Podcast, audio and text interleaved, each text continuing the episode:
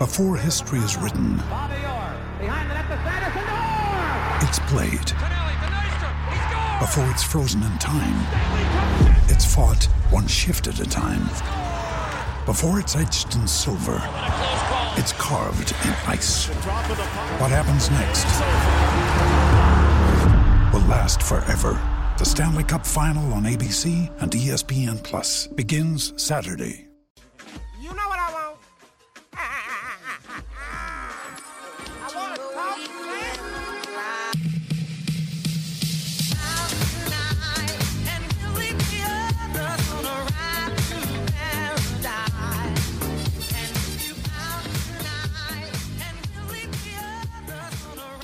Everybody, and welcome to the Raptors Reaction Podcast. I'm Rose Samson Folk, and yes, these are coming out much later than usual. I'm at the games this year, so uh, if I can find a spot in Scotiabank Arena to kind of like kick around in a lounge or a luxury box and record, I will do so. I tried to do that tonight. It was too loud. There were like dudes screaming about cleaning up popcorn or whatever. So I wasn't able to do so. I had to bus home and then you know, get ready to talk about all this stuff. So it's like 1:30 a.m.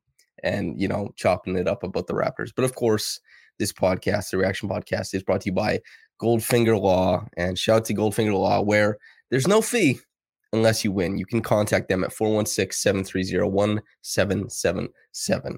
And the Raptors, they won a game, the very first of the year. I quite literally, that's as good an outcome as you can possibly hope for. 108 to 105 a lot of different moving parts in this game. The Raptors did a lot of different things defensively. They did a lot of different things offensively, um, particularly in outcomes rather than process, because guys came in and out of the game. We've seen this happen. This is a team that last season, all the starters averaged 15 points or more. And they accomplished that feat once again tonight. So OG 18, Scotty 15, Pascal 23, Gary 19, Fred 15.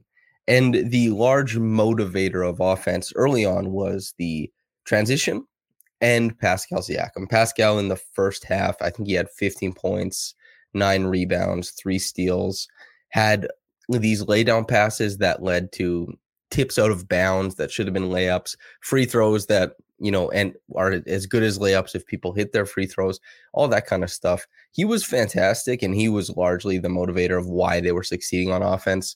We knew this coming into the game. We talked to JB Bickerstaff prior to, and JB said, like, this is a team that they want to play mismatch basketball. That's how they're going to do it. They have size through the middle of the lineup.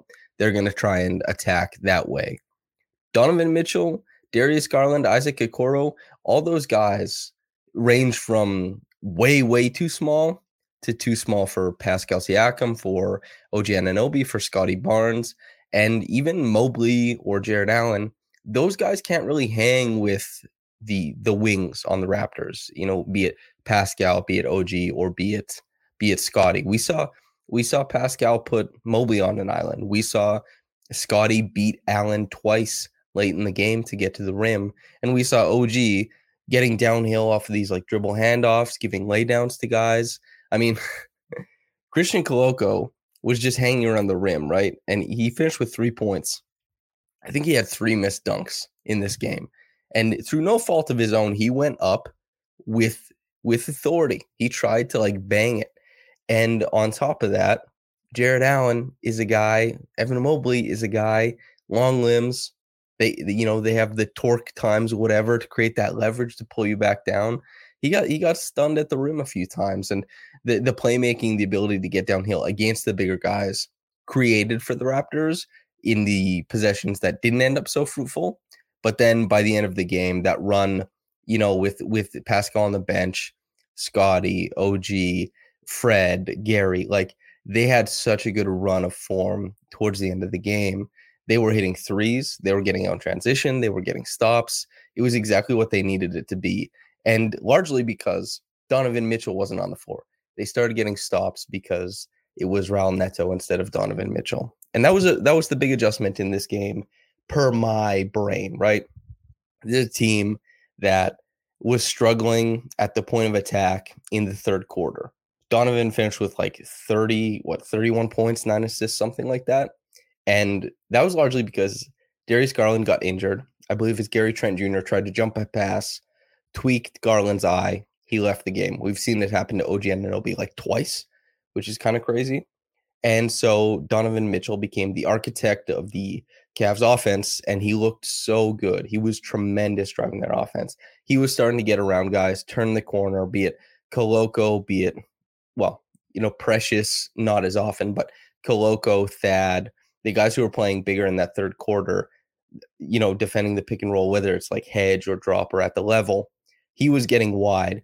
And then once they started, like, okay, we have to beat him to get wide, he started splitting the pick and roll.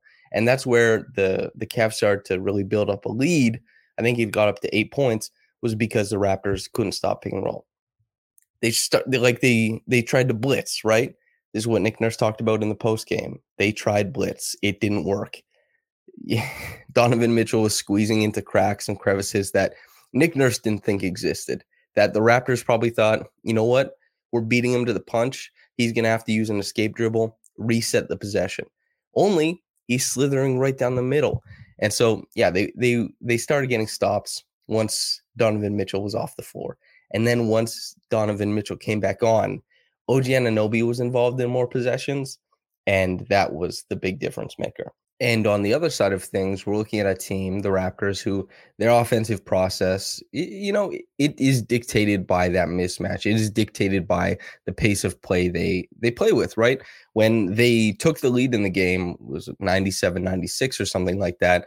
Fred gets a steal, you know, a dig in on Jarrett Allen, takes the ball, it goes up the court. They end up getting a three, I believe, something to that effect. And we're looking at a, a team that they want to grab and go when things were going well in the first half, Pascal Siakam's getting a rebound. He grabbed a lot of them, right? I think six defensive rebounds in the first half, and he's bolting up the court. They're getting like these, you know, three on two, three on three, but there's kind of a guy who's in a bad position to help if Pascal takes it on a straight line drive. Like you're you're manipulating the lanes in transition. You're getting into these advantageous spots, and that was a really big deal. And in the half court, it wasn't that much going on with guys like Fred Fred, his game picked up a little bit when he got to hit. He, he had two catch and shoot triples in the second half. That was really nice to see. But he was mostly out there as a support. He, he's calling plays. He's kind of getting guys into into the spots they need to be. The Raptors are running their weave. They're running like pistol action, all this kind of stuff. And Fred is mostly their support, a release valve of sorts. But 15 points, five assists is a very low key game for an all star guard. But the four steals wasn't. Fred, as far as a, a rotational player on defense, making a lot of the right decisions, getting to a lot of good spots on the floor to provide help for these big rotations that the Raptors are making. And, and Scottie Barnes, Pascal, OG, Pascal in the first half, great success as far as the the mismatches. OG never really pressed that issue as far as like taking a guy, bullying him, beating up, and then getting the bucket. He was very close on some occasions, but it, it never came to fruition. He got those he got a lot of rotation over towards him and he was working on dump offs or kind of bouncing the rim. You know, it, it just kind of fumbles out. But as far as a guy who's finishing plays in the second half and his defense over the course of the game, we're talking about probably the best player over the course of this game just because that that second half was so so important guarding Donovan Mitchell some of the rotations he made back towards the rim and then back out to the the arc he was so it, it was you can never have a perfect defensive game, but as far as like keeping the Cavs to 105, if you even if you replace OG with like I don't know Banton, who had a good defensive night, if you replace him with Thad, who's always a pretty good defensive mover and decision maker, I like Cleveland probably is scoring like maybe like eight to 12 more points in this game.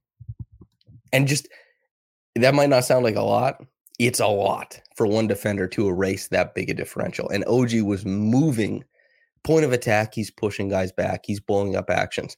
When he's in a rotational spot in the back end of the defense, he's blowing up plays there. He's moving them off of these line drives. It's just, it's really, really immense. And he was so able to do that at the end of the game. It was, it was awesome to see.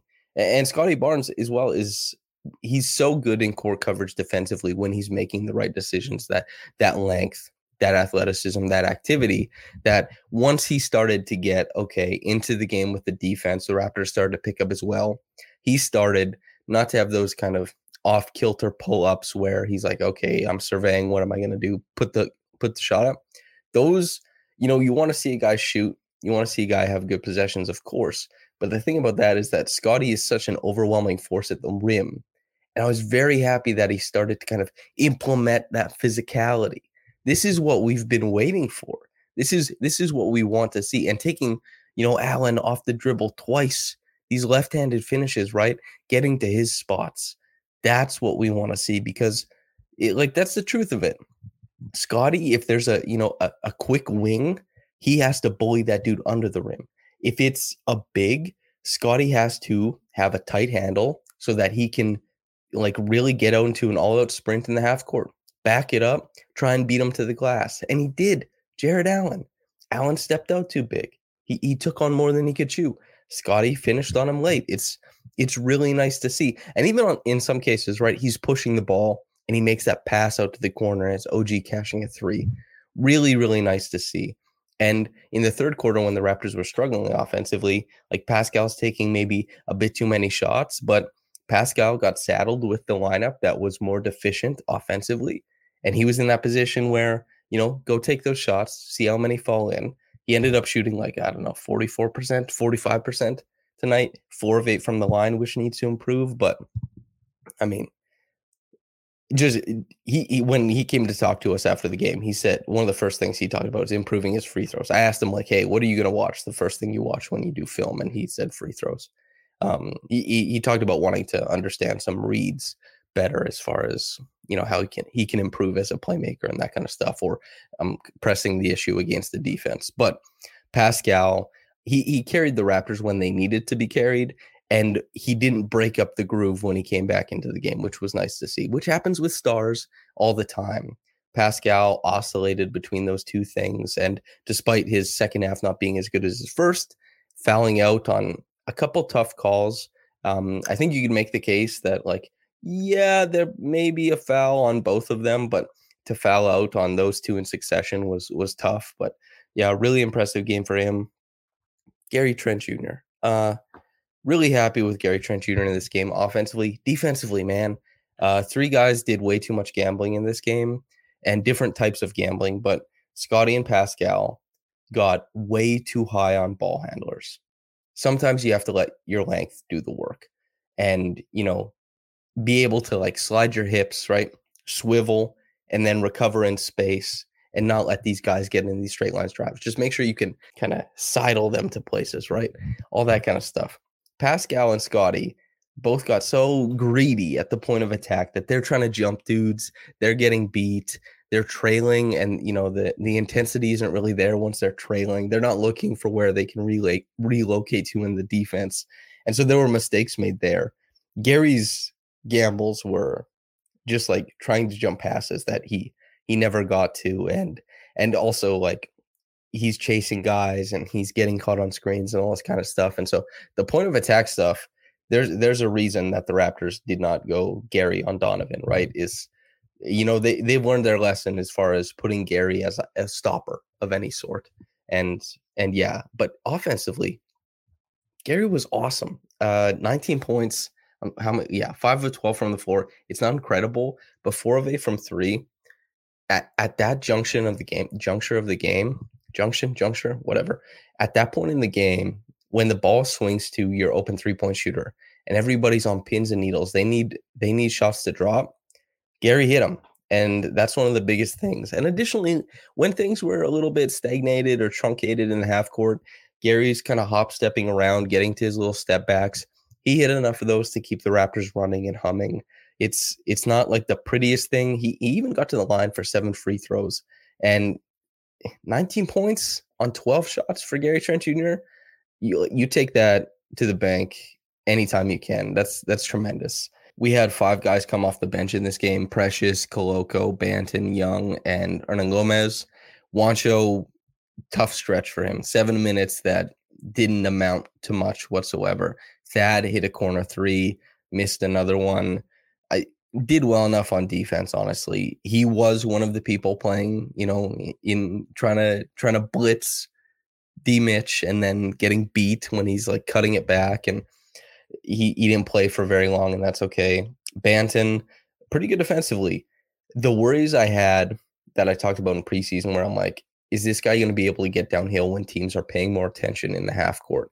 That didn't happen in this game. He he felt like he had those very same limitations. He's picking up his dribble really high in in the half court, and he's typically just having to pass away where no advantage is gained. And when it's the ball is in somebody's hands, you want to gain an advantage. That's very important. And he he doesn't have like a rocking handle. He doesn't have a great jump shot. He's not the most athletic dude in the world.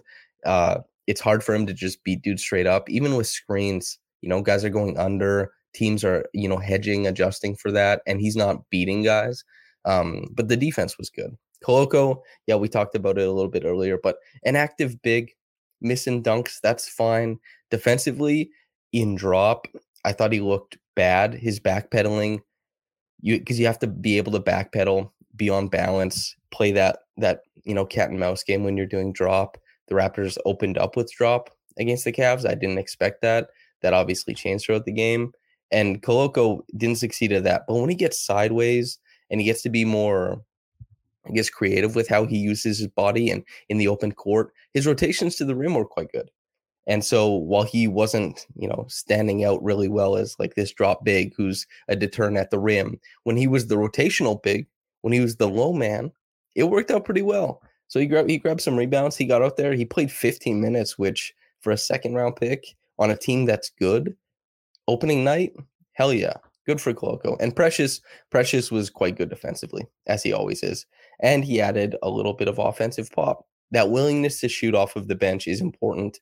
He went one for four from three. He airballed one of them, but the one that he hit was a really big deal. And he tried to take to the rim. Like I think it was Cedi Osman who was on him. And he's, you know, Precious has a left-handed dribble that he keeps tight, that he's comfortable with, and then boom, hit him with that shoulder that was a super big deal. He didn't hit the pop shot afterwards, but it was really nice to see. It's precious. I'm I'm always I'm happy to kind of sit back and let him try and figure out what he's trying to do because his handle's tight enough that he can get to spots on the floor. Most of the players who guard him are either going to be too slow or too little, and it's it's that touch that he's trying to finish with, right? He needs to get that touch going, and if that develops, then he's going to be just an all-encompassing player who's very very difficult to stop in the in the open court and even in a decently spaced out half court where we'll see what happens if if Precious starts pushing you know the envelope against these defenses what it looks like when that second guy rotates and then Precious has to make these reads as a passer. If we get to that point we're in the money dude. We're we're very much in the money. But for the most part this was a really great game there there was schematic stuff there were adjustments made by both sides. There were and adjustment that wins and succeeds, and then the adjustment backwards, that counter punch. They start winning minutes. It's succeeding, and then you go back and forth. That's what this game was. 108 to 105, like an absolute blast. And the crowd was good. I it's opening night, but I'm sitting there in media and I'm like, damn, these guys are getting loud. And and you know what? Like eh, people have been talking about that the Raptors crowd has kind of lost its its punch. And you know, it still has a reputation, especially elsewhere. But within Toronto, people talk about you know the crowd maybe being a little bit more milk toast than it used to be, and and there's not as many fans in the arena. It's more there's corporate box seats that are purchased, or the season tickets go out to companies, and it's just like people are like, "Yeah, we'll go in," you know, six minutes in the first quarter, all this kind of stuff, right? But anyway, it was pretty good tonight everybody was loud. The introductions went well. Fred Van VanVleet said, you know, what's up to everybody before the game got started. It was a good game. I enjoyed it immensely. And uh, I, I thought the Raptors played well. They it wasn't everybody all at once, but everybody found themselves at the right time so that they had an imprint on the game that helped them win. And that's fantastic to see. That's what a team is about. Every once in a while, you need guys to just take over and be dominant for a full game We'll see that this year. I'm, I'm certain of it from probably six or seven guys. Uh, six, I would say. Probably six guys this year. But the Raptors on the whole, this is just a fantastic game. Really great way to open the season. If I had to give the the Reggie Evans award, it's it's OG Anunoby for all the all the reasons I said at the top of the podcast. The defense was just man, his defense was incredible Truly fantastic. The top quick reaction comment is from Ice Cold Khem Brrch. Quote, great game from OG. He played great D, great O, good dump offs, good showing from Pascal. All the starters were great. Nice D from Koloko as well. Bench left a bit to be desired, but overall nice game. I agree. I agree with everything there. The bench leaving stuff to be desired. It's tough when they can't shoot it. And like you, it was Koloko, it was Achiuwa, it was Banton, it was Thad, and it was Juancho. Who's shooting that thing, right? And Precious Precious tried to shoot it. It didn't go that well, but who's shooting that thing in that lineup? Not a lot of guys. So you so you have to try and stay your lineups. Eh, you know, as I talked about earlier, Pascal had a you know a tough time kind of lifting that lineup. He he didn't hit as many shots as he probably would have liked to, especially since he gets in that in between area, like those seven push foot push shots that he probably shoots like 55% on over the course of a year. We're probably looking at a guy that he's like, damn, I went two for seven on those tonight. Eh, that kind of stuff. And it, it, was just fun game from the Raptors. And while the bench has its limitations, certainly as far as you know, skill archetypes, all that kind of stuff, it was uh it was good to see that they at least brought it defensively. That helped. So yeah, everybody, thanks for tuning in. There's a video uh, aspect of this this year. So if you're watching on YouTube, make sure to like the video. If you're listening on the podcast feed, um, please make sure to just keep listening to these reaction podcasts. And most importantly, actually, um, just know that these will be coming out as quick as they used to on the away games. So I'll be very quick then, but when it's home games, I'm I'm at the arena, dude. So the the written work is better. The commentary that I give currently that I just gave is influenced after I've talked to the players and the coaches, which I wasn't doing prior. And so I, I hope that everything the the product is better. It's just coming out later now as far as the home game and stuff like that. So thanks for kicking with me. I'm Samson Folk, of course, but uh, yeah, I think that's it. So thanks for tuning in. Whether you got into this in the morning or at night, have a blessed day and goodbye.